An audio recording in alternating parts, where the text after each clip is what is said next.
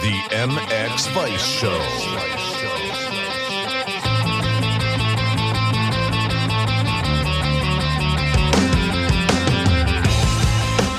All right, welcome everybody to episode 139 of the MX Vice Show. We have an action-packed show ready for you today as we look back on the MXGP of Sweden, plus chat about some silly season, maybe a bit of MXON, and look ahead to Arnhem. Before I'm joined by the great man Lorenzo Resta and the great man Ben Rumbold, we'd like to thank our sponsors for this one in Parts of Europe.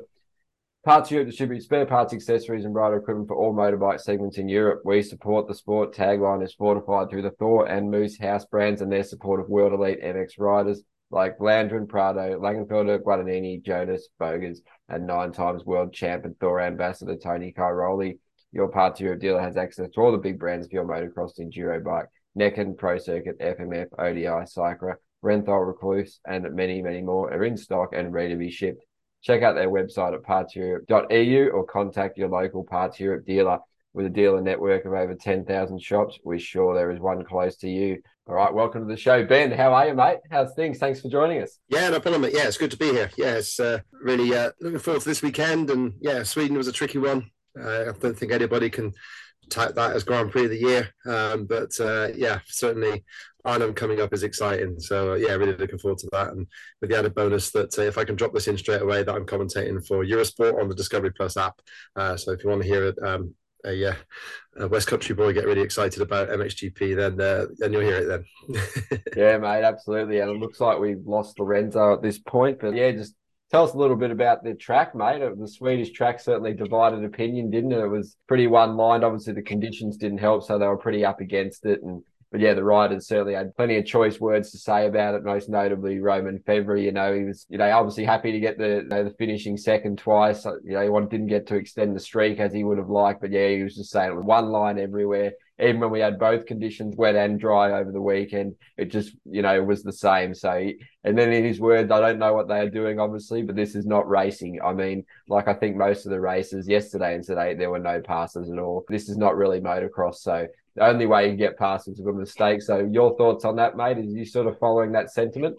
Yeah, it was tough to be excited. I, I spoke to the the Eurosport commentator Jack Burnicle that I'm uh, standing in for this weekend because he's busy. So I spoke to him about just uh, general things, you know, preparation, making sure you're you're ready for it. And uh, yeah, he he said himself that he was really struggling to to to commentate on it, you know, to, to make it exciting and to make it uh, uh, make it watchable. And um, you know, it's. Uh, I, I, think you. I think he went a bit overboard on. There's so few riders out there, and that was something that was definitely an issue in MX2, and it, it, makes you wonder whether there was a protest going on about. You know, there was decent numbers in Finland, and they always used to go out to Finland, across to Sweden, and then go back home. You know, successive weeks. But as it was, they went to Finland, back home wherever they were, then back out to Sweden again. So I think personally that's something to blame for the low numbers, which is the first problem and then yeah, the circuit itself. I mean, I must be honest, I cannot remember seeing a really good race around Uddevalla. Uh, it just seems to be one that I, I never look forward to. You know, as much as I'm super positive fan, you know, I, I the last person ever to switch off. I was, I was struggling, uh, hovering over that pause button and I was like, oh, you know, even though now it's my job, you know, it's like I need to be on top of this. And uh, I'm, I'm doing I'm doing this uh, job next week, so I have even more reason to, to tune in. And even then, it was uh, it was a struggle. Yeah, so I, I fully understand where Febvre was coming from. Um, the track, I think you've just got to go with what weather the weather prediction is good enough now that you can predict what's happening happening. I mean, I know Langenfelder said that his uh, his app sold in the wrong way. He said it was going to stay dry, so maybe the Swedish guys had the same app and they thought it was going to be dry, so they ripped it and watered it. But um, it ended up with a circuit that, yeah, was very difficult to race on. You could see they were struggling. Um, it was hardly a spectacle, and that's a, a, real shame because you know you've got the best in the world, and and uh, you know there, at times there was you know some some interesting racing, if you like. Um, but yeah, it was it was difficult to say that it, if, that it was exciting because yeah, it simply was so difficult to pass for everybody. Um, so yeah, who knows? I think I think lessons need to be learned, especially because they've also re-signed to be back there for the next three years. Um, so I don't know, I don't know what they can do to it to make it. It always just looks drab. I don't know what it is about the place, but it always looks like you know it's in a quarry. It's nice when you see all the people in the banks Um, but surely they can let some of them closer to the track and add some atmosphere to it because there's just something about that place. It just looks dreary to me. I, I if, if you get a list of, of um, and I, I, hate it because I've, I've, got Swedish heritage, man. You know, it's in my blood. I want the Swedish to do well, but it's like, you know, I'm I'm struggling there with, with that track. It's you know, if there's on if there's a list of Grand Prix I want to go to, that's probably on the bottom of them. You know. Um, yeah, mate. Cheers yeah. for your insights. It's pretty interesting to sort of hear what you have to say, what everyone's had to say about it. So, Lorenzo, you're obviously there, mate. So we've just been talking about yeah. track and Febvre's comments and this kind of stuff. How it's not really motocross. So, how was it from you know being there in person, mate? How was it received? Obviously, there was a lot of negative talk. Was that sort of echoed on your end as well? Um, it's uh, honestly it's difficult to say something about the track, about everything. Uh, the people uh, over there are really passionate about motocross. The first GP in Sweden was back in 2004. I've been to all the Swedish GP till that moment, uh, and we have been there, I think, till 2014 or something every year. Um, it has been a really nice track in past. Uh, I was talking with people like uh, um, Corrado Maddii, uh, like Michele Rinaldi, like people like that. They all told me uh, that the track was sandy at that time. is a, a, granite quarry, so of course underneath is really hard pack, a little bit like it was in Vanta because Vanta was really hard underneath. Then they put on top a lot of sand so I don't know if it was a product of the quarry that they were putting on top of the the track in past, but uh, like Maddii told me, it, that was not a sand track, of course, but was much more sandy. and since the beginning, when I was there, the track was a really difficult track. First of all, it had a different sense. It was on the opposite, was reversed compared to today. So the big uh, finished jump, I remember it was you were jumping downhill, and that was honestly a really scary jump, one of the the, the worst in, in the calendar because we're just really jumping down uh, for for really long. Um, but then they made during the seasons, during the years, several mistakes that uh, I'm sure about because the track started to be really muddy. Uh, if you remember 2012, as Tony went there with 50 points of advantage uh, on uh, his rivals. That at that time the rival was, um, Clément Desalle. Uh, he lost two motos. The first moto, uh, a, a, stone stuck in his uh, rear wheel in, in, in the in the chain, in between the chain and the sprocket, and the bike was completely blocked. It was impossible to go on and to take away that stone. So he lost the first moto and Clément won. Then the second moto, Tony was jumping a little bit too far on uh, in an area that is really nearby the start. Uh, but when you come back, uh, and he was stuck in the mud. The bike was completely stuck in the mud. It took like three hours with two mechanics to take away the bike from the mud. Uh, so Tony lost uh, again the second moto and he, he made 2-0 what i think it happened only another time in his career while yeah. he was racing without injuries i guess. I mean I uh, yeah. It was stuck. yeah and, stuck there. Yeah completely stuck. Then tony was young not so young because it was 2012 he was already a champion a few times. The bike was completely blocked in blocked in the mud uh, it was trying to just uh, get on the gas but then the bike was even getting worse uh, he lost 50 points. Uh, Clément that day won the two motos. Uh, he earned uh, 50 points, and he was earning then the red plate because he won uh, one more race uh, compared to Tony at that point of the, the year. And I guess I think if I, I am not wrong because I, I wasn't checking the numbers, but we were seven races to the end. The race was a little bit earlier in, in the summer, and we were seven races to the end. And I remember I was in a bar Sunday night with Tony and Lupino. Uh, we were just three. Uh, Tony is not used to drink alcohol during the season. Never. I never saw him drinking alcohol during the season. That day, he had a beer, uh, really innocent drink. I mean, that that not not drinking. Uh, I'm talking with an Australian and a, with a British guy. So you know that one beer is nothing. It's like breakfast maybe for you. But then Tony was was just having one beer. Yeah, but it's uh, uh, quite uh, surprising. It was quite surprising for me. At that time, I was working in Honda, who was supposed to be rival uh, somehow, but we, we were always together uh, and already good friend, good friends. And that night, that evening, uh, Lupino and myself were just trying to say, "Come on, uh, don't worry, uh, you will see. Uh, uh, things will will turn around in next rounds." And and he was calm, completely calm and easy. And he said to us, I, I, will never forget this because it was first of all when he went back to the team, everyone was shocked. You know, you lose two motos, uh, you Tony Cairoli, you won so much already and he was calm and he, and he said don't worry guys it's something that can happen but we will uh, regroup. And he was consolating the team. He was the one who was just saying to the team no worries no worry.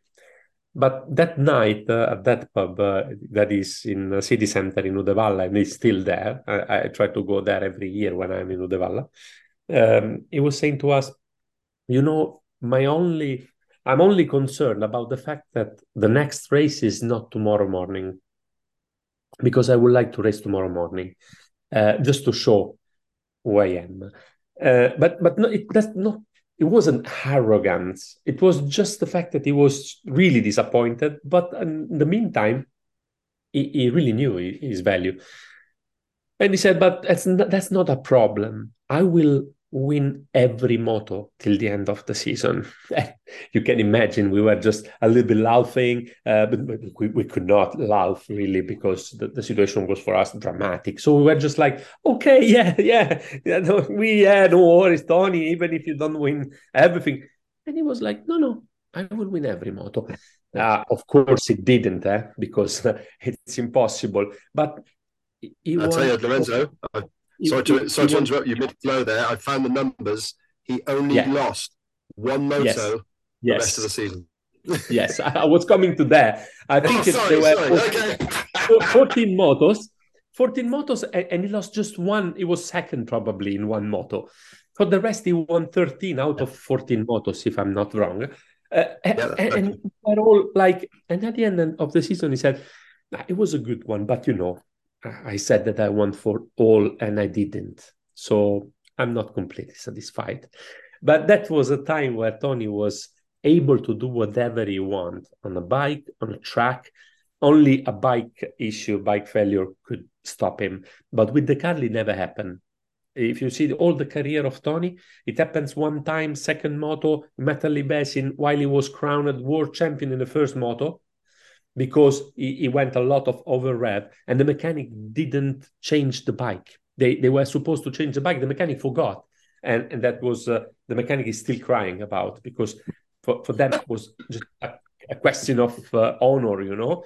And, and, it ne- and it happened one, another time, still in UK, but that was back in 2005 or four or five, uh, while he had a failure uh, uh, during uh, the the uh, probably was the last chance and he didn't qualify.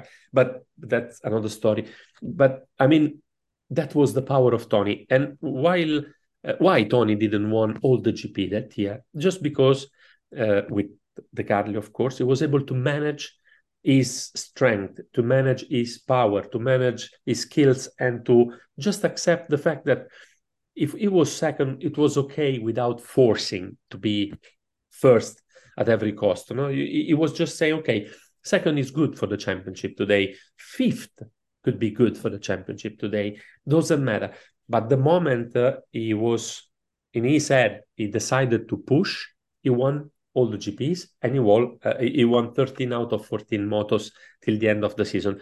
So that just to remember sometime the numbers of a, a, a guy who at almost 38 years old decided to have fun to go on a race uh, on the 15th of August and to play with these kids that are Liam, Sacha, and all the, the others.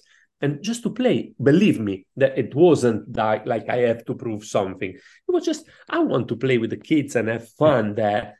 And had And while he was second on the first moto, everyone was saying, okay, that was a fantastic result. But second moto would be a bit different because Tony, he's the oldest on track. He will get tired. And of course, he will. Won. So uh, he surprised everyone still. Last time he was on a, on a 250 uh, bike, it was 2014 in Kegums for the GP of the Nation. And at that time, he had a horrible uh, crash and uh, and he, he, was compromising even the the next season because uh, of that crash, unfortunately, of course. But we are talking about uh, a rider that was uh, riding uh, his last race, really proper World Championship race in 2008. we are talking about another era, another time, another and I don't know if we have to check the last time you, you won an MX2 race. We are really talking about 2008 is unbelievable. You know, Ed, uh, Ben told me. Please tell me what race it was because you know Ben. Give me a bit of time. Hang on, I'm checking it. anyway, that was just to say yeah. that. It was. That, it was 2008. Yeah. Yeah. Hey, hey, but, but guess Guess where he won in 2008? It was before South Africa, that's for sure. yeah. Uddevalla, incredible. okay, surprise, yeah. surprise. Well, now the, the circle is closed, let's say, in, in Italy. So Uddevalla. and he is the, the guy who won uh, the most out of uh, the races in Uddevalla, together with another great champion like uh, Stefan Everts, six races each but uh, but yeah, just to to to say to come back on, on where we are we were talking at, uh, it was uh, uh the Uddevalla track. Uddevalla was a little bit more sandy in 2004 5 i remember i was there with pichon. We won a race. We did a one-two with pichon and jorgensen and and uh, we had a lot of fun i have to say. But uh, the track has changed a lot. Every year was a little bit harder. I still remember one year I don't know if it was 2013 or 12 or 11, probably. It was raining a lot. There was expect a lot of rain. They put some uh, concrete powder on the jumps just to uh, avoid uh, too many ruts on the jumps. and then this kind of concrete was melting, going to the radiators, and many of the bikes were stopping that year because the radiators were full of uh, liquid concrete that was solidifying with the with the head.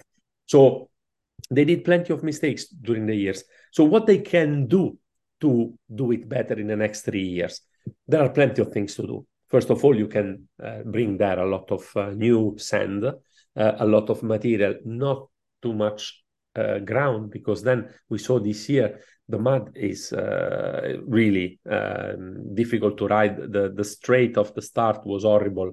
Many places were really difficult to to ride properly. Of course, motocross is motocross. You can ride in every condition. You can do whatever you want. But uh, if they are able to mix it exactly like they did in Arco di Trento, Arco di Trento is quite similar. Uh, underneath is really hard. You have a lot of stones. Uh, it is a proper art pack, but they put a lot of material on every year during the whole season, the, the, not only for the race, to just maintain uh, a good soil. So they have to, to work hard they have to work really deep the track and to bring new material softer and that not mm, that cannot transform only in mud. Uh, and then they have to to create uh, like some of the riders during the press conference were suggesting different lines. Like they do a little bit in uh, in uh, national at the national. So when you do one corner a big one create two lines one inside and one outside with a big berm and the riders will decide and pick the line. I was with Jacky Vimond at the start of the second moto, and it was really interesting because he said, you know, uh, in a condition like that, uh, a rider who is leading or is second, third, fourth, fifth in MXGP and also in MX2 uh, will not create new lines because it will just make an advantage for the riders that are behind him. So he will just do the basic, uh, safer line and everyone will just follow because if you then are second and you try to create another line uh, you will lose time and nothing else so he said in this condition you cannot do nothing only the second riders when they are really far away from the top, they can try to create new lines for themselves to ride better, to ride safely, and to to just do a better performance. But the riders in front will never do this. Uh, so that's a problem. It's also a problem that is related to the fact that we have so many races with the EMX 125, EMX 250, and it's difficult to have the time to have a proper track. But for example, the fact that the, the, the start wasn't clean, I mean, was really horrible because you can have mud, uh, but still, uh, when you have the time, you can work on the on the straight. But you need the place where to put this mud. You need the place where to let the water go out. The straight of Uddevalla is a place that just receive the water from the sky and keep there on the straight. So uh, it, it, it doesn't change. Even when it gets a little bit uh, sunny, the rest of the track is getting better because of uh, you have different uh, uh, cambers and off cambers of the corner so the water goes a little bit out of the track but the straight remains exactly what it is and in emx 125 and 250 we saw a lot of crashes at the start really dangerous crashes that we can avoid we don't need more risk than uh, the one that the sport uh, requires because it's a fast and dangerous sport by himself. So it's not a, a pure critic uh, because I know that they don't have enough time. But for example, they have a lot of beautiful machines there to work. There's a place where there isn't a lack of uh, machine to work on track.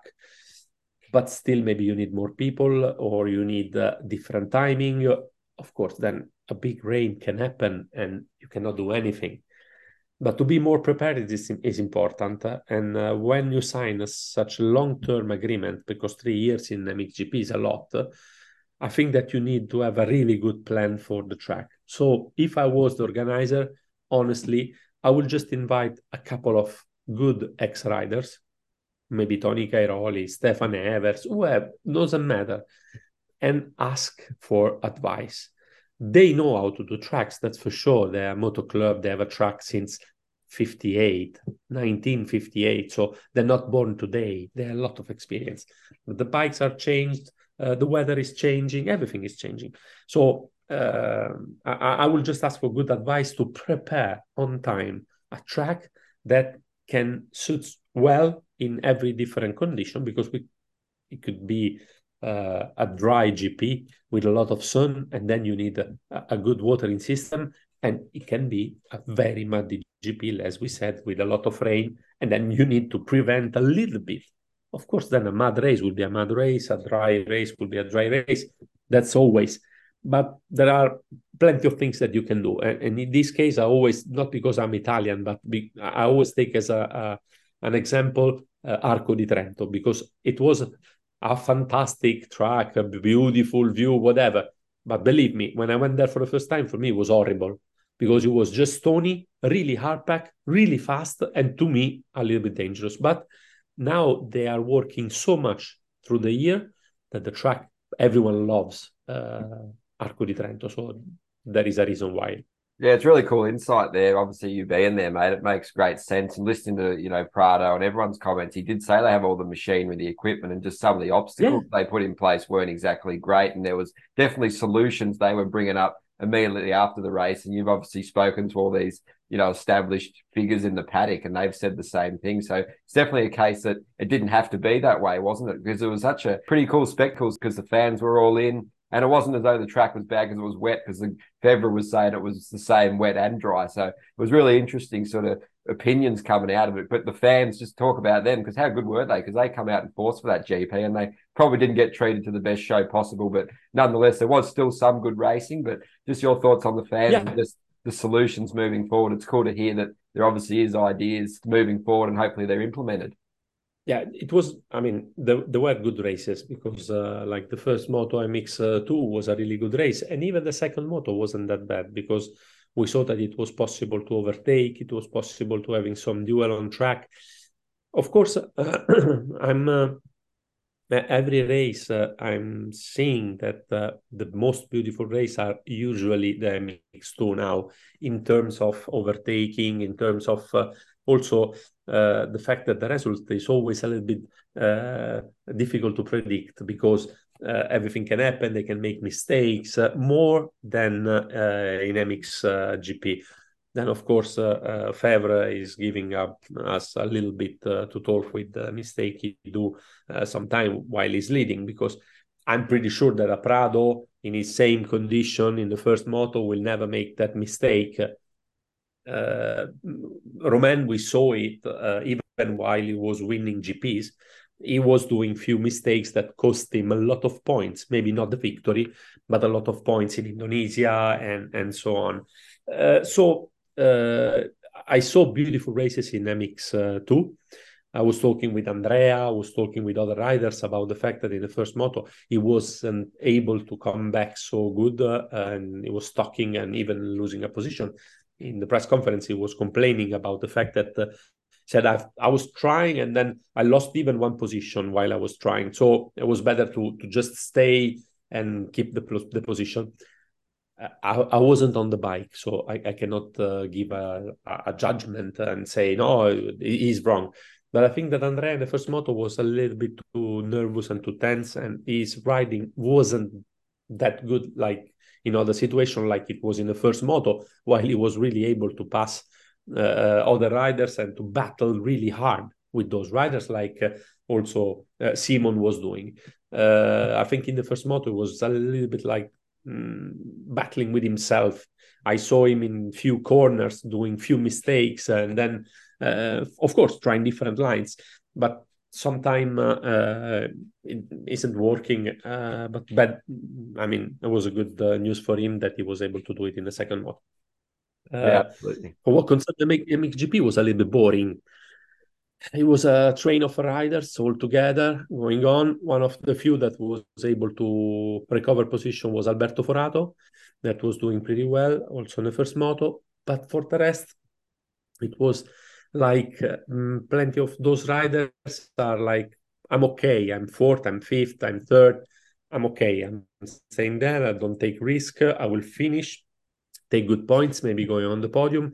Uh, but on track like that it's really difficult to attack. Uh, and when you do uh, you take the risk to uh, having a problem with your goggles or having a problem with the stones like prado had because prado uh, finished the race, he was crying.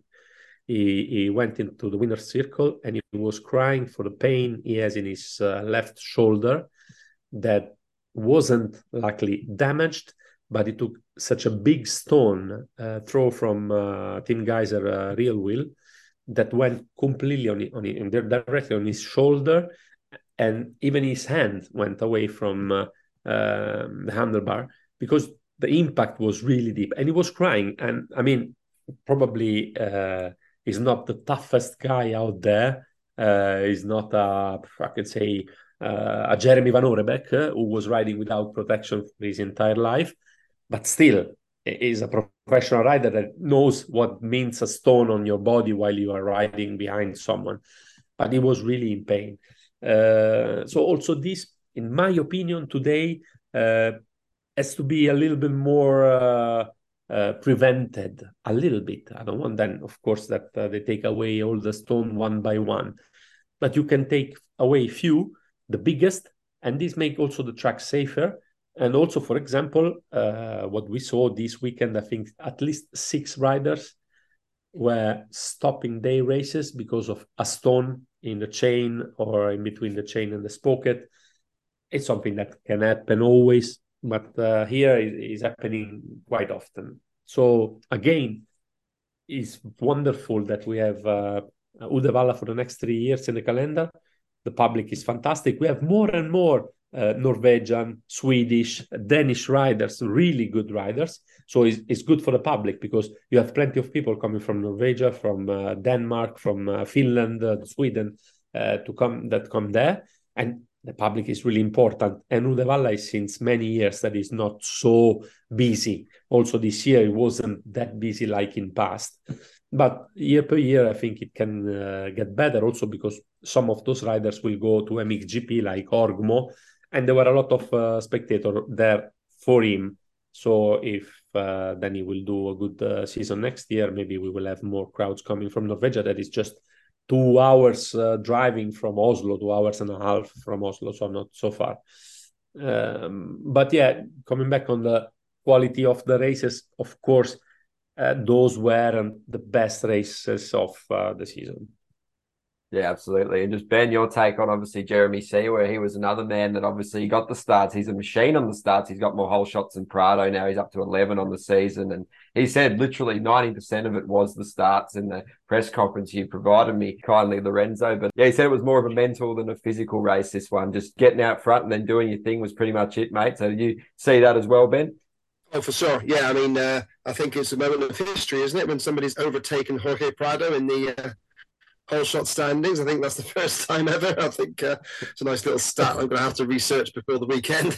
Make sure I know sure. if we can say that officially. I think that's right, Lorenzo. I've never known anybody yeah, yeah. start more.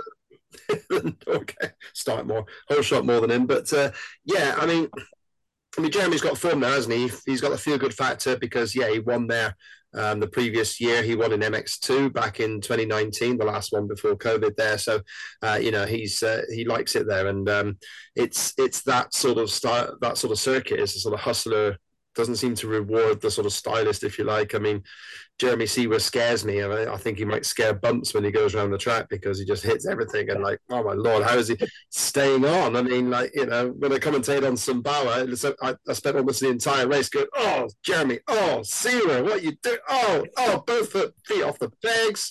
I mean, just crazy style, you know. So, I mean, God bless him. He's such an attacker. I mean, uh, Paul Malin calls him the Smurf. I'm not quite sure if that's an in joke. I mean, I don't know where that comes from, but uh, yeah, he's he's all heart and he wears it on the track, which is great. So, you know, you need riders like that. You need you need people to to to make you jump and go, oh my god, and and show it to be as difficult as it really is. So, uh, yeah, I mean, he's again he's looking third in this championship, uh, a distant third, and I think that's part of the problem that Lorenzo was talking about with the riders now.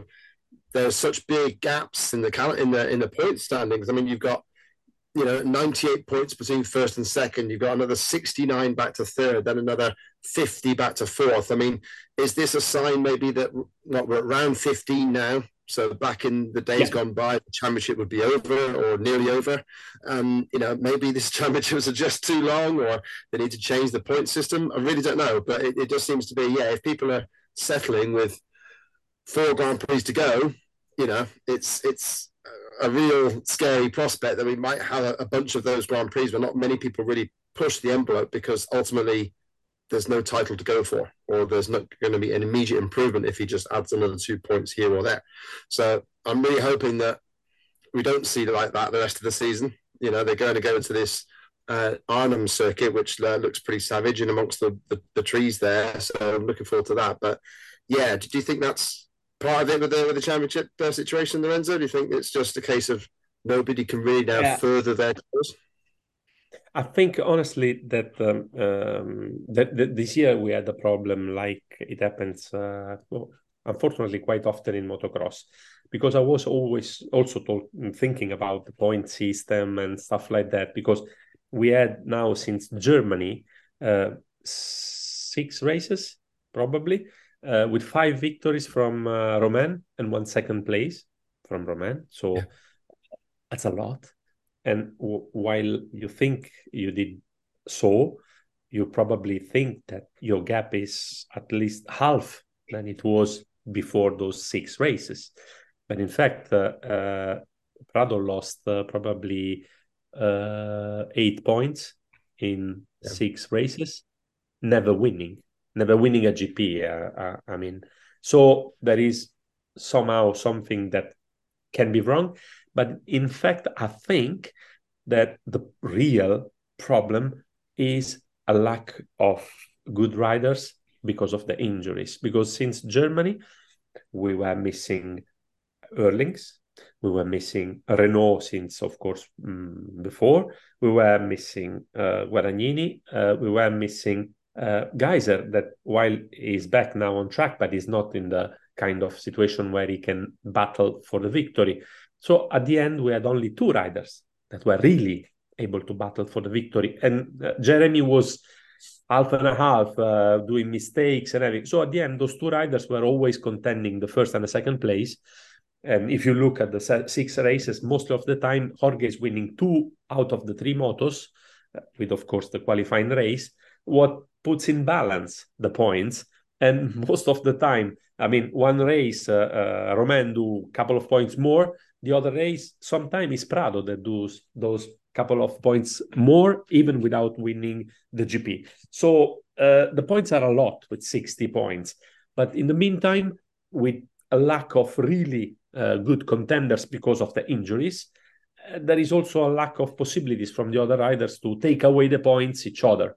So at the end, the two best riders in this moment uh, were, of course, Prado and Febvre, and they quite divide equally the first and the second places. And, and that's why at the end the points are not so different but the championship is not so uh, i mean mm, exciting in the points it's just you know you look at uh, because every race can be exciting but the standings are like frozen since now uh, few uh, gps more than uh, six seven gps and you don't expect really to see something different only a big crash, an injury, and I hope really is not the case, uh, can change the result of the championship in this moment. For the rest, there is a really a good balance, uh, and the riders are really good. So if you are looking for where was made the big difference, the difference was made in Spain, while uh, Romain was uh, uh, on the ground in the in the start of the qualifying race, and he missed so three motos, so potentially sixty points.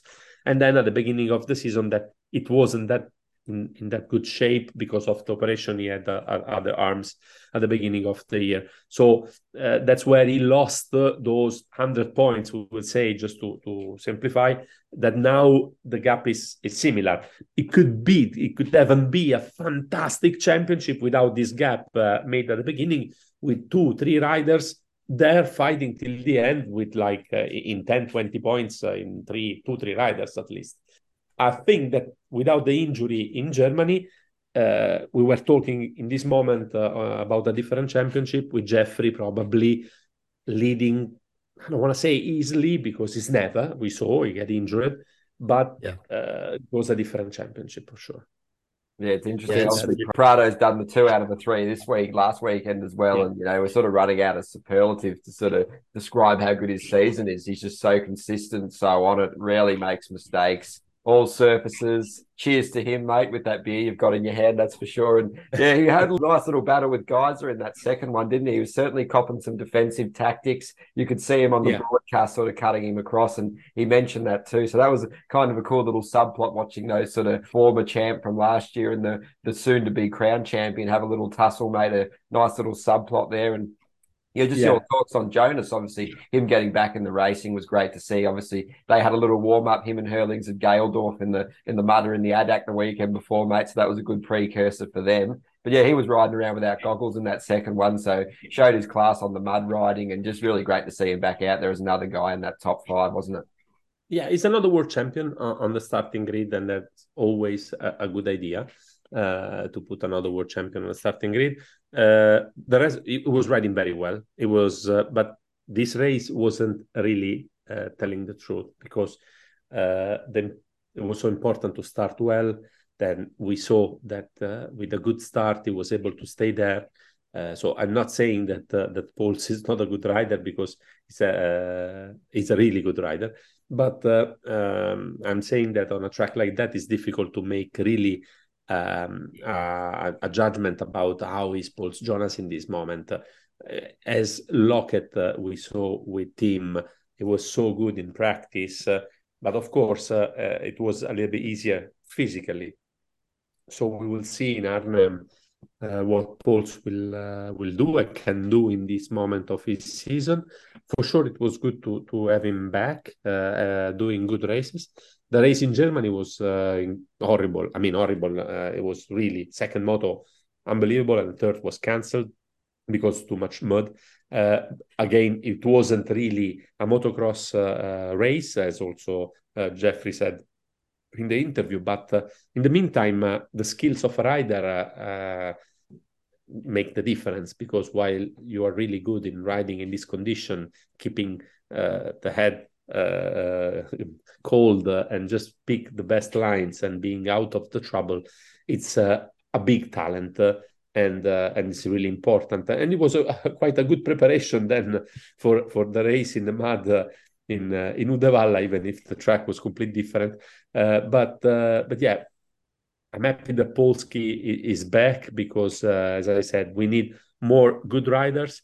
Also because his teammate this year was really inconsistent and uh, and his riding wasn't really uh, at the level of last uh, season. And it's important, I think, for the team and for, for the manufacturer to prove that this bike uh, at least is a good one. And uh, every, everyone not, but a good rider doing a good job can uh, make a good result with the bike and uh, with the team. And that's really important for them because many were start thinking maybe there is a trouble with the bike, even if uh, Jeremy Van Horebeek proved uh, that it wasn't like that because he was uh, always in top eight uh, at, at, every time he was on track.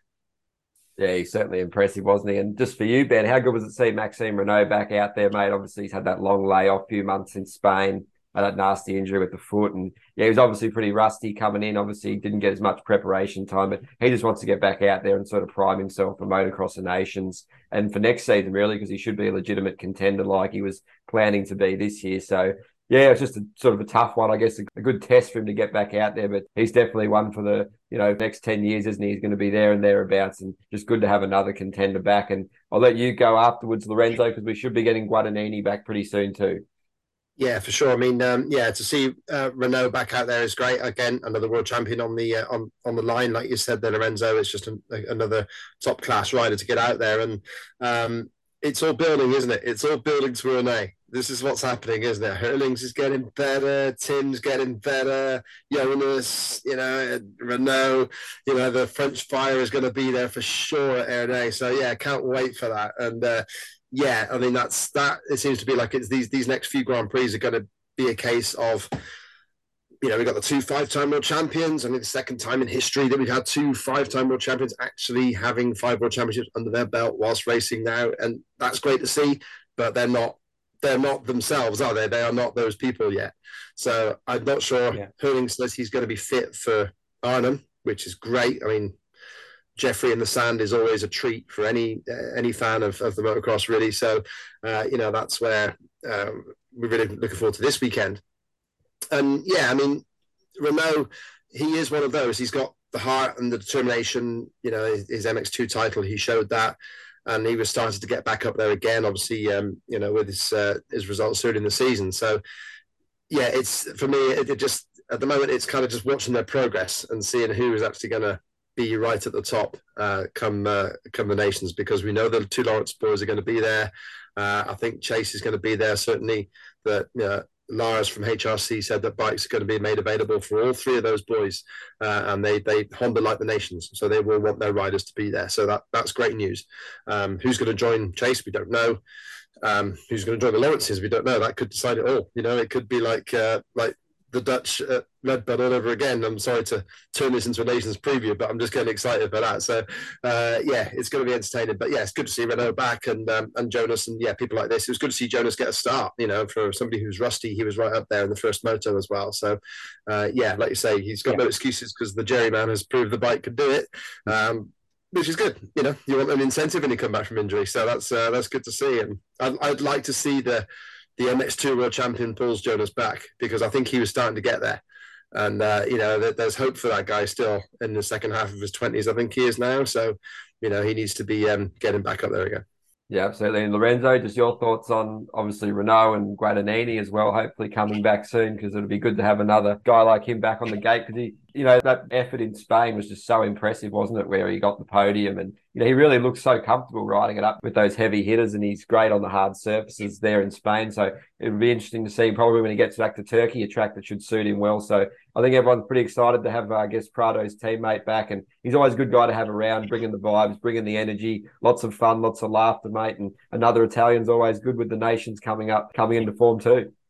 Yeah, I think it's uh, it's important first of all for him because uh, he needs to to come back. It's now really long time and it's out from that GP in France that is still uh, uh, that such a bad memory for me. Uh, but uh, Mattia is able was able to come back uh, already on the bike a few weeks ago on enduro bike.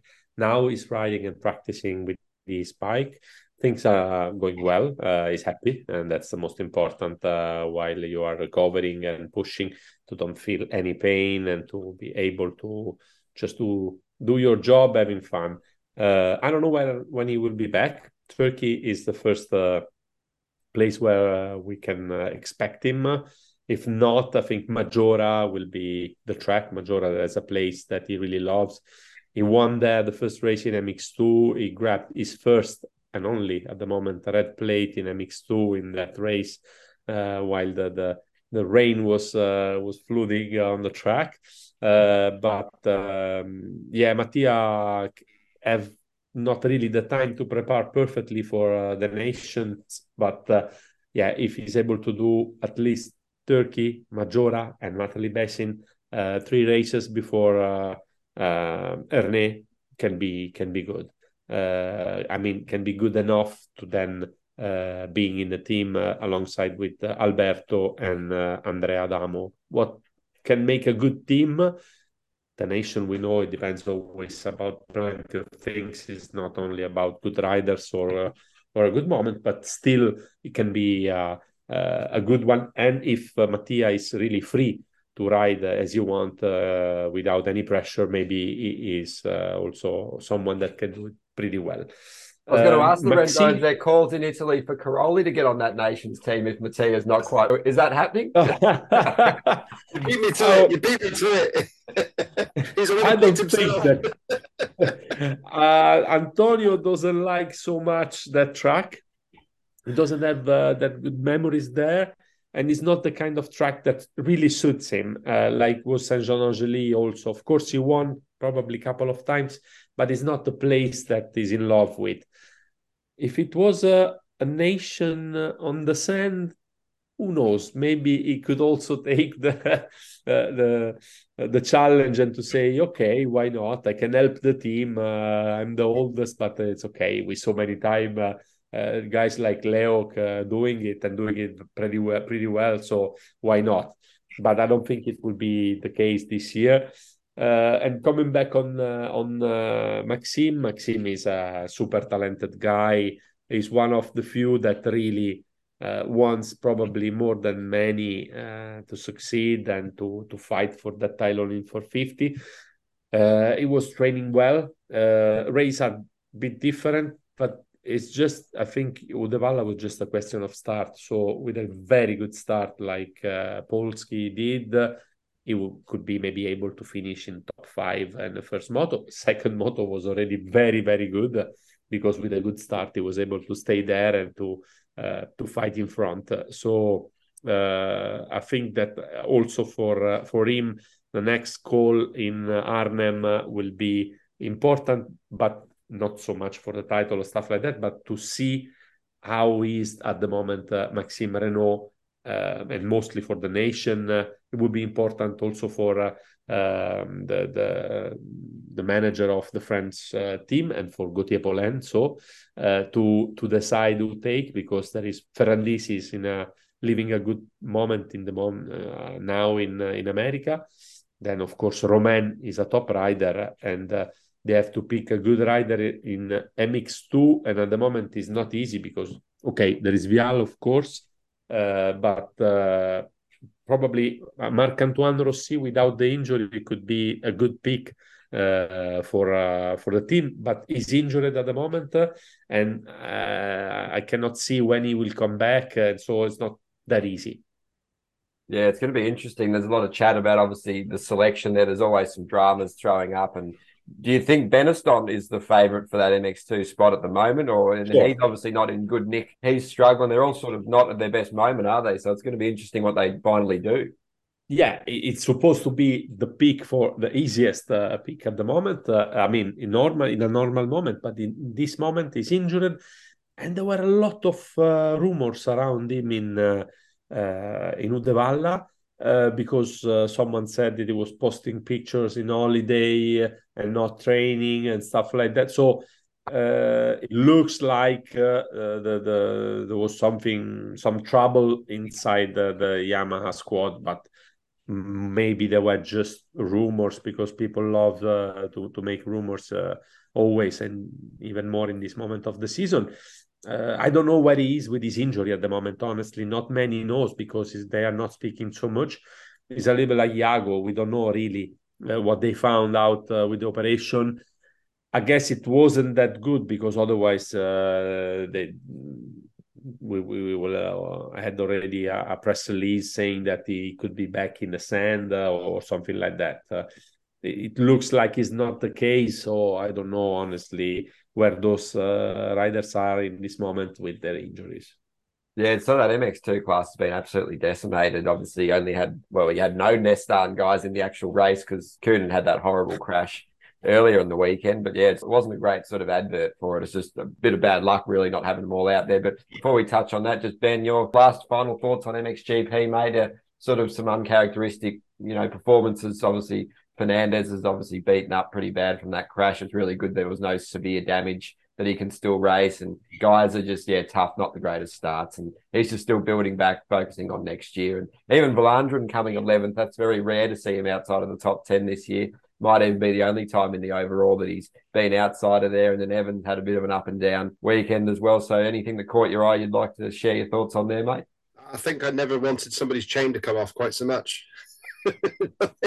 I wanted the same as same as what happened to Herlings. Just just Prado needs a Prado needs a problem. Everybody needs Prado to have a problem or two. I think that's the that's uh, what we're playing for now as journalists to try and make it a bit exciting. I mean, we never wish to wish ill on anybody, but just you know, a mechanical problem, getting stuck in the mud like Antonio did, something like that would have been fantastic. you know, just just just to get a bit more interest in the championship would be wonderful. But uh, yeah, the the interest is going to be seeing them build up now. Uh, like I said, for for Rene, so that's that's that's the main thing for me. And uh, yeah, I mean, I'm very interested to hear these rumors about Benetton, about what's quite happened there. That's very strange. But uh, yeah, I mean, MXGP, I'm just thankful that the entry list looks nice and full um, for, for Arnhem.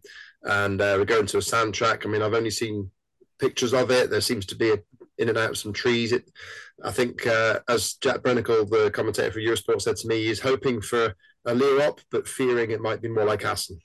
Um, so uh, hopefully it will be more, you know, a traditional Dutch soundtrack, and we can get some really nice deep lines and some trackside spectators to get some atmosphere going. So uh, yeah, that's that's really what uh, the things across for the rest of the year that. I think they just need to forget their championship positions, dig in, and maybe it's good that there's a bit of city season rumours that maybe you know people are actually starting to perform for their rides uh, more than they are for their championship position moving forward. Yeah, absolutely, mate. And just to talk on Simon Langenfeld or Lorenzo, how good is he in the mud? And he's good in the sand, he's good in the hard, he's good in everything. He's just a great young kid, mate. And he's probably going to be the prime contender for the championship next year, I guess, if he pieces everything together like he has been. We can't forget he's not long back from that broken arm, really. So to be doing this well, pretty much podium every round since he's come back from injury, it's nothing short of impressive, isn't it? Yeah, uh, Simon uh, was uh, doing his preparation uh, in a good way. And I have to say that uh, the beginning of the season, everyone was surprised. I mean, inside the team, the ambient, and uh, around him, that the results were weren't like expected. Um, and I saw also him. It, it, was a little bit disappointed because I was surprised about the speed of many other. That was a little bit on a again a different level. Then he was working very hard uh, just head down and, and working hard on the tails, on pure speed, uh, on stuff like that. And he was able really to, to come back in a fantastic way in Spain on the top of the podium.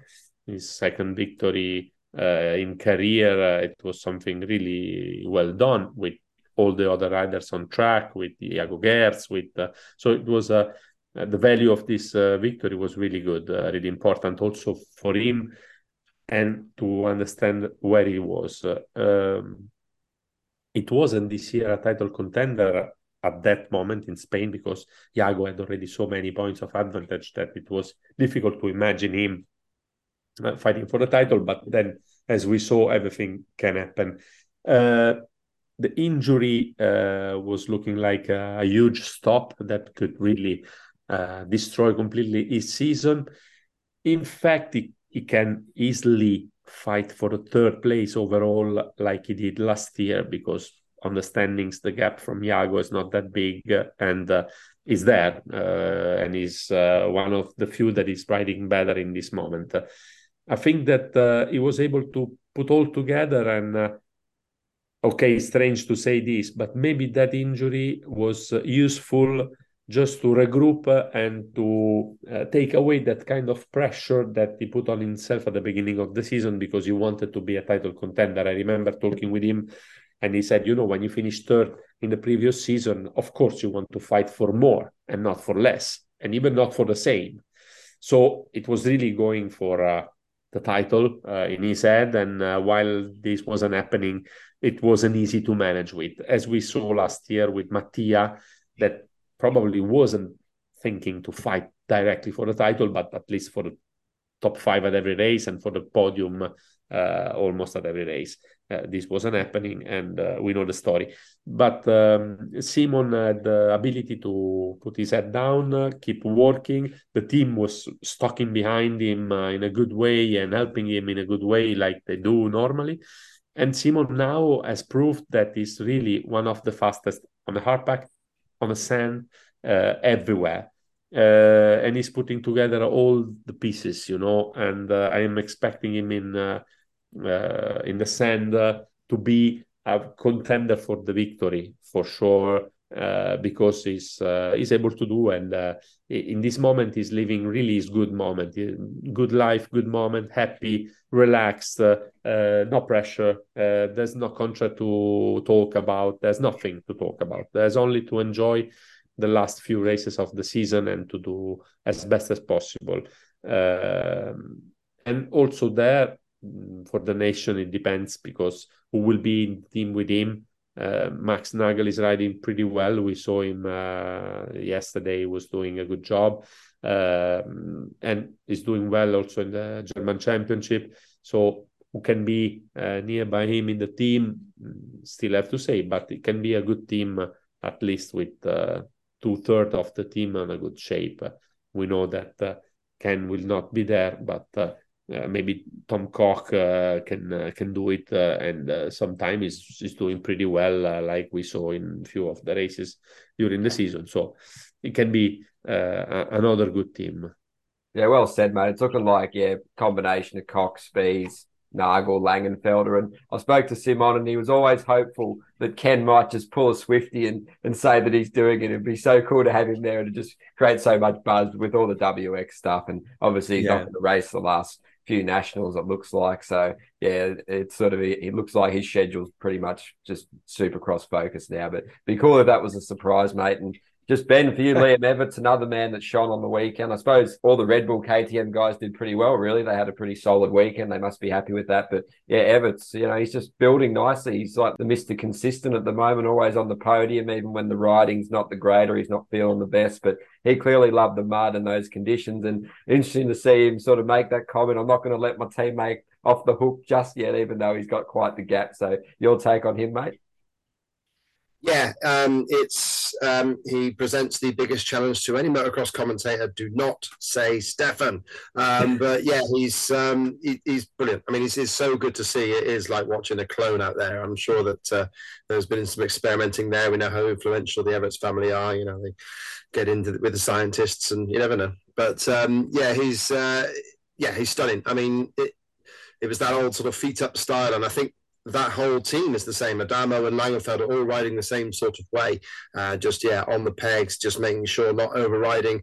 At times, it almost looks boring because yeah, they're, they're not the zero with the legs everywhere and making it look like it's maximum effort. But you know, it's much uh, much more difficult to ride like that than, than it is to just to get, pin the gas out and let your legs flap around. So yeah, it's as a as a fan of seeing technical riders like that, it's it's great to see. But yeah. It, I mean, you could say he's slightly being slightly being benefited by the other riders' injuries around him, but this is motocross, so you know you you take your advantage when you can. You take you, you take your positions and on, and on you go. So uh, yeah, he's building. He's building nicely, and um, I'm really hopeful for 2024 in this class because you know every time somebody has done well, they then fallen out of it. You know, it's happened to Jago obviously at the start of the year. Then Langenfelder won, then got injured. Kay de Wolf one then got injured. Lucas Coenen, one, then has had issues as well.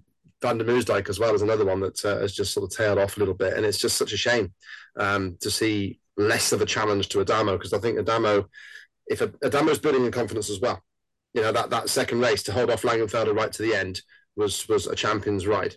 And uh, yeah, this he's, he's doing what's necessary next year could be a completely different story. He's going to have to really hang it out if all of the guys stay fit, of course. So uh, yeah, that's that's the the biggest challenge really for this one.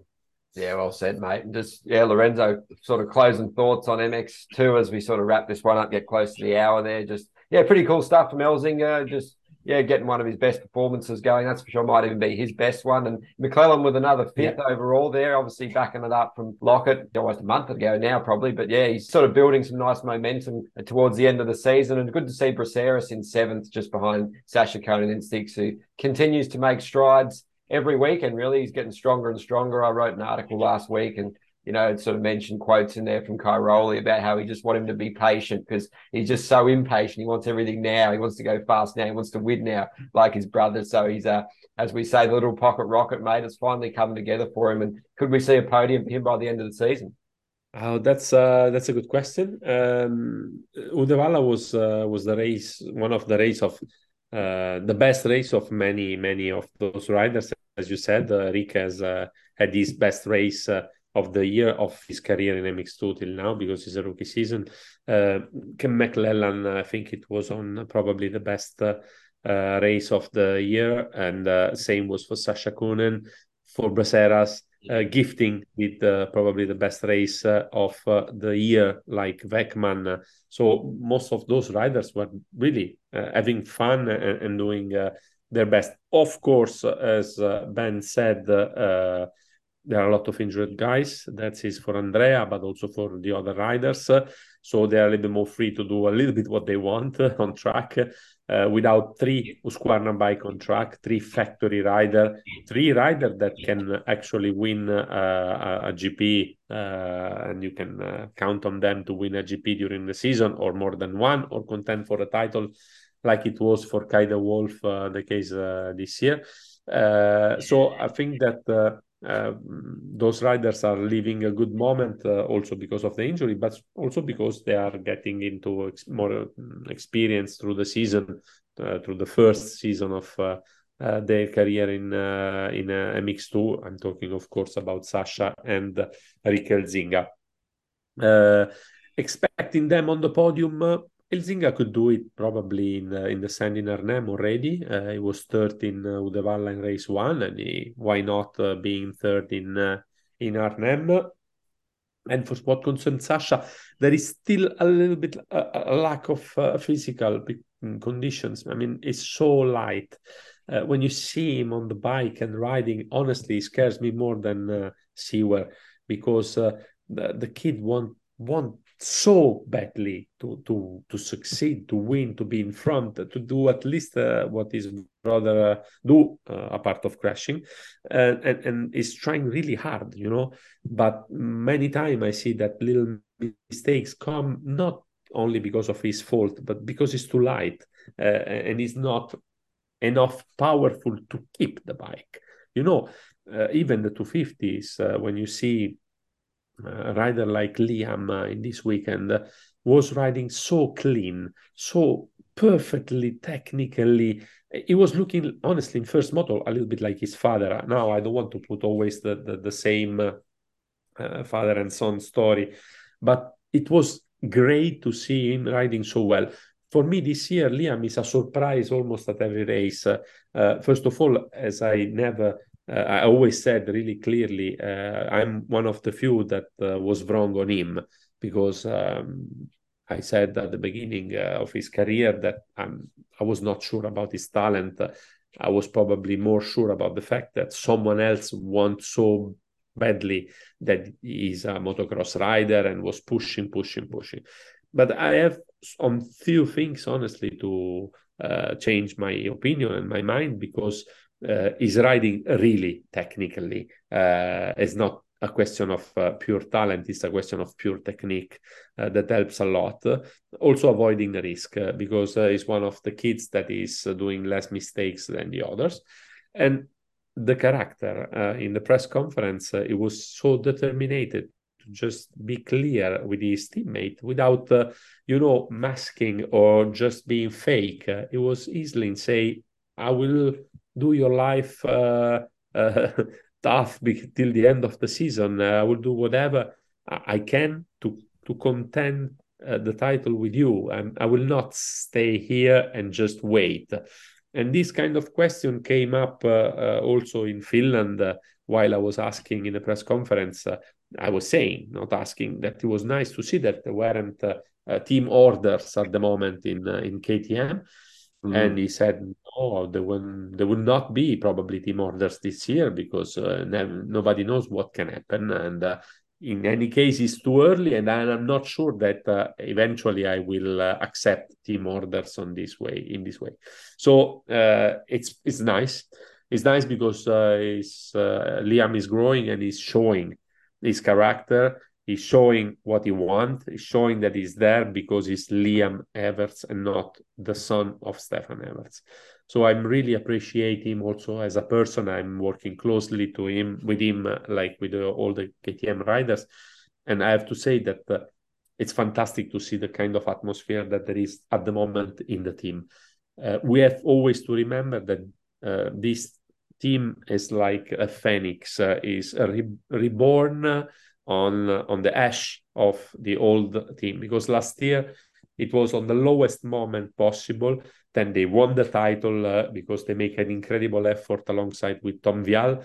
But last year they arrived with no MX1 rider, MXGP rider with Jeffrey badly injured. Uh, one other rider passed away, unfortunately. Uh, uh that was uh, uh, Rene Hofer, and it was a tragedy for everybody. And they had only one rider. While they were announcing in, in Czech Republic the, the team for 2023, half of the paddock was laughing, the other half was saying they wrong. At the moment, they are first and second in the standings.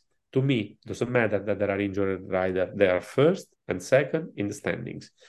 What means that they are doing a fantastic job. Then, of course, if uh, uh, Jago wasn't injured, if Kai wasn't injured, if Lucas wasn't, everything can happen. But also, you know, uh, if if I had three bolts, I was a flipper, but uh, I have only two and I'm a human. So, in the same, uh, if they are first and second in the standings, this means that uh, they are doing the best job, a better job than, than the others. Uh, so, hat off for them. Uh, they bet on young riders. Uh, remember that this bike was criticized last year like the worst ever KTM 250 on track and uh, in the shop. At the moment, uh, everyone want a 2023 uh, KTM 250 because it looks like the best performance bike uh, out there. So, uh, what to say? They are doing well and they're deserving what they are doing. But still, for me, Liam is a fantastic, nice surprise at every race. Andrea did a great job because Andrea had a horrible first moto. And I think that is still in that condition where it's so easy to uh, go down, you know, and to to think, uh, ah, so they someone is right when they say that I'm here only because this guy is injured, the other is injured, and to start uh, stop believing in yourself uh, and lose uh, a little bit uh, the the situation, the control of the situation. But the second moto, Andrea proved, like in Finland, because Finland to me it, it stays the best uh, race of Andrea of the season, that is deserving the place where he, he is. And when Ben said he, he had a, ride uh, champion, a champion ride in that uh, in that second moto, is true because he was contending with uh, Simon Langenfelder at the victory till the end, really like a fighter, and don't counting on points. So now the number 80 has 80 points on the second in the standings. So I think that these uh, numbers are uh, in a good point. Definitely agree with all that, mate. The program's good and it sort of elevates everyone around them because it's such an ultra competitive sort of framework. I guess you look at the Yamaha MX2 and the Nestaan MX2, and they're sort of like little teams within teams, these big factory sides, because obviously most of the guys are all doing different programs. You know, they don't have huge interactions with each other because they're all doing their own thing and they're all focusing on winning and beating each other. So it creates a pretty interesting environment, I guess, when you walk through the paddock and see the reactions and the relationships and how they all pan out over weekends. Is that something you definitely notice? Yeah, yeah, it's uh, it's like that. It's uh, it's absolutely like that, and uh, uh, you know, it's uh, it's it's a diff- I mean, a different year compared to the to, to the previous seasons. Uh, uh, we also don't have uh, two clear contenders in the title. That was quite the leitmotif in the past seasons because you had always had someone that was battling with Jago. That was the the, the basic uh, leitmotif of the, this season. It was before. Uh, uh, uh, Prado, or I mean, Prado was battling with Jonass, and then you had uh, Renaux, and then you had Vialle. But it always was the fight was with Jago. It was always a, a, two riders duel with the others like complementary uh, riders and fighters, but not really title contenders. Honestly, without injury, of course, Jago showed clearly that it was the fastest rider with the better skills. Is also the most experienced. If you take the experience uh, of uh, uh, Jago is probably the same experience that all the rest of the riders in the top 10 class uh, altogether. Uh, same uh, for the number of victories, number of podiums, and number of races in MX2. So, of course, Jago is deserving to be the fastest and the best rider there. Unfortunately for him, for another year, is not uh, chasing the title at the end of the season, but uh, that uh, looks like his private history. Uh, I want to say that this kind of track, Uddevalla, fits very well to the Italian riders because in past, uh, as I said at the beginning, we had six victories for Antonio Cairoli that are a lot, as for Stefan Everts, but also Andrea Adamo won there with the Honda 150 European Championship. Don't forget that we had this few years ago. Uh, Marco Maddii won with the 300 uh, EMX Championship, uh, as also uh, another rider like Samuele Bernardini won with the EMX 125 and EMX 300. So looks like is a track that really fits to the Italian riders. So three more years that's not so bad. Yeah, mate. Well said. And Just Ben, for you, mate. Any final thoughts on MX2 and Sweden and Uddevalla? Are you kind of happy to have it in the rear vision now, mate? After your comments before, and how excited are you for Arnhem, mate? Uh, and have you got some predictions for us? Are you going Herlings and say Lucas Coenen, maybe if he's all right from injury, or you know there could be interesting results coming up from Elzinga. So I reckon it's pretty hard to go past Langenfelder though, mate. So just a couple there for you. I don't know, man. I'm thinking Dutch forests. Everts on the back on the back of the on the yeah. back of the shirt. I think I, like I think it. we're talking a bit of mean time. I think I think it's time to see uh, see the one one from the Liamski. I think uh, yeah, yeah, that's that's that's what I think. Like he's, he's if he's determined to make his life hell, this is going to be perfect for him because yeah, for sure. I think that's uh, that's going to be how it is. Coenen, I mean, let's have a quick a quick little moment about Lucas Coenen's crash. I mean, it takes a slight change of angle and it's a spitting image of the crash that paralyzed Danny Chandler. Like it's it's I've seen that crash not long ago, just researching things and like, oh my lord, how lucky is he to even get up and uh, away from that because it's such a savage crash. Sadly, we didn't get it. Um, oh, I say sadly, it's a crash, so you didn't really want to watch it. But you know, it's it's not a film that uh, we got hold of ourselves, but uh, certainly it, went around and um, it was a horrible, horrible moment there. Um, and, and he wanted to race on Sunday too, didn't he? I, I can believe it. I can yeah. believe it. It's such a tough kid. But yeah, sorry, Lorenzo. Can I say something? Sure. As uh, um, I was uh, shooting pictures in front of uh, the pit lane uh, at that corner, yeah. just right in front of uh, uh, where is the the, the braking point, and I was standing standing there for two minutes, three minutes, shooting some pictures. then I, I, wasn't feeling at ease because um, not because I'm a magician, but only because Alfarizzi come a little bit uh, further. He jumped out uh, the first berm, and but he made it easily on the second one. Also because he's usually really slow, so it wasn't that problem to cornering on the second berm. But and I decided to move two to three meters uh, on my left side, and then I start shooting, and I had I had the chance. I mean, to to non, non, I don't know if it's the chance or not, but I was shooting at uh, uh, Lucas while he was coming, uh, and uh, I have the sequence of pictures while you see that there is a problem in the braking, problem due to the to the speed. It was uh, really fast. It was braking yeah. probably a little later or coming a little bit quicker than the previous laps, and he wasn't able to turn on, on the first berm. So he was going straight, but then when he was hitting the second berm, instead of uh, cornering, he just jumped straightly high, direction sky, not uh, direction uh, front, left, or, or, or mm. right. Yeah. So he went up really high. And normally in this case uh, while i'm shooting uh, due to the fact that i'm uh, not really a pro i'm standing there uh, with my open mouth and i'm not able to do anything. But this time uh, for the first time i was able to just follow with the camera uh, him his body and and shooting while he was crashing. But then while he, he touched the the ground I felt the bump, even if the bike was still flying. In the moment that he, he, he, touched the ground, the bike was still flying.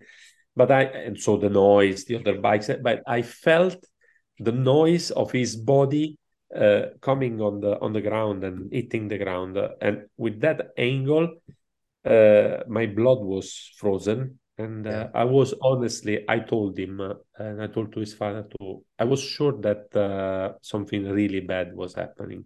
Also because then he lost, uh, he wasn't unconscious, so he was unconscious, and his body was just uh, uh, moving in a, in a right strange way. And yeah. then when he stopped, he was in a completely. Imagine that his right boot touch his goggles in the crash so just to give you an idea, and he, he, he like uh, hit with the goggles his right knee during the crash. So his body was completely like uh, you know uh, I don't know a, a puppy flying, yeah, yeah, and and and he was lying on the ground in a strange position, and I just uh, said something, some bad words uh, maybe in English even I don't know why. And then I, I was uh, going away, and I left. I passed the next ten minutes uh, that I don't remember very well where I was and what I did. Uh, but I know that uh, I, I, wanted to throw away. I was completely uh, disgusted, but not about the ambient or the whatever on the sport about what that was what happened because I was sure that he was lying on the ground and I didn't know if it was alive or not. Honestly, yeah. I saw the people coming to to help him uh, and that wasn't honestly that professional i have also to say this. Uh, they were quite brutal uh, on turning him. Mm, and and i just went away and didn't want to see and to of course shoot any of the pictures because it was really horrible. Yeah. then when i saw him walking after 10 minutes uh, i was like oh my god and I was talking with him in, during the dinner. I was talking with him mm, in the morning after, while he was touching his his neck uh, because it was painful. Uh, but he wanted to ride. He said to Valentina Ragni and to the others, "I want to ride. Why I cannot ride?" So just to tell you the kind of uh, character that uh, those kids have uh, is wow. incredible.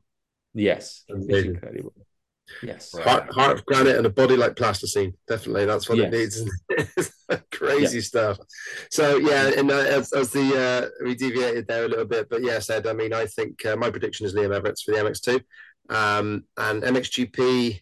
Ah, oh, I'd love to commentate on one of those Come amazing Herlings charges from the back. I'd love to be the commentator that's just singing his praises and all that stuff. I love, I'd love to see that. I don't know if he's quite there yet, um, but then you know, I, I, can't see a really massive Sandmaster in amongst the rest of them. So, you know, I, I really don't know. I mean, uh, uh, let me just quickly bring up Lommel here. I mean, uh, Lommel was.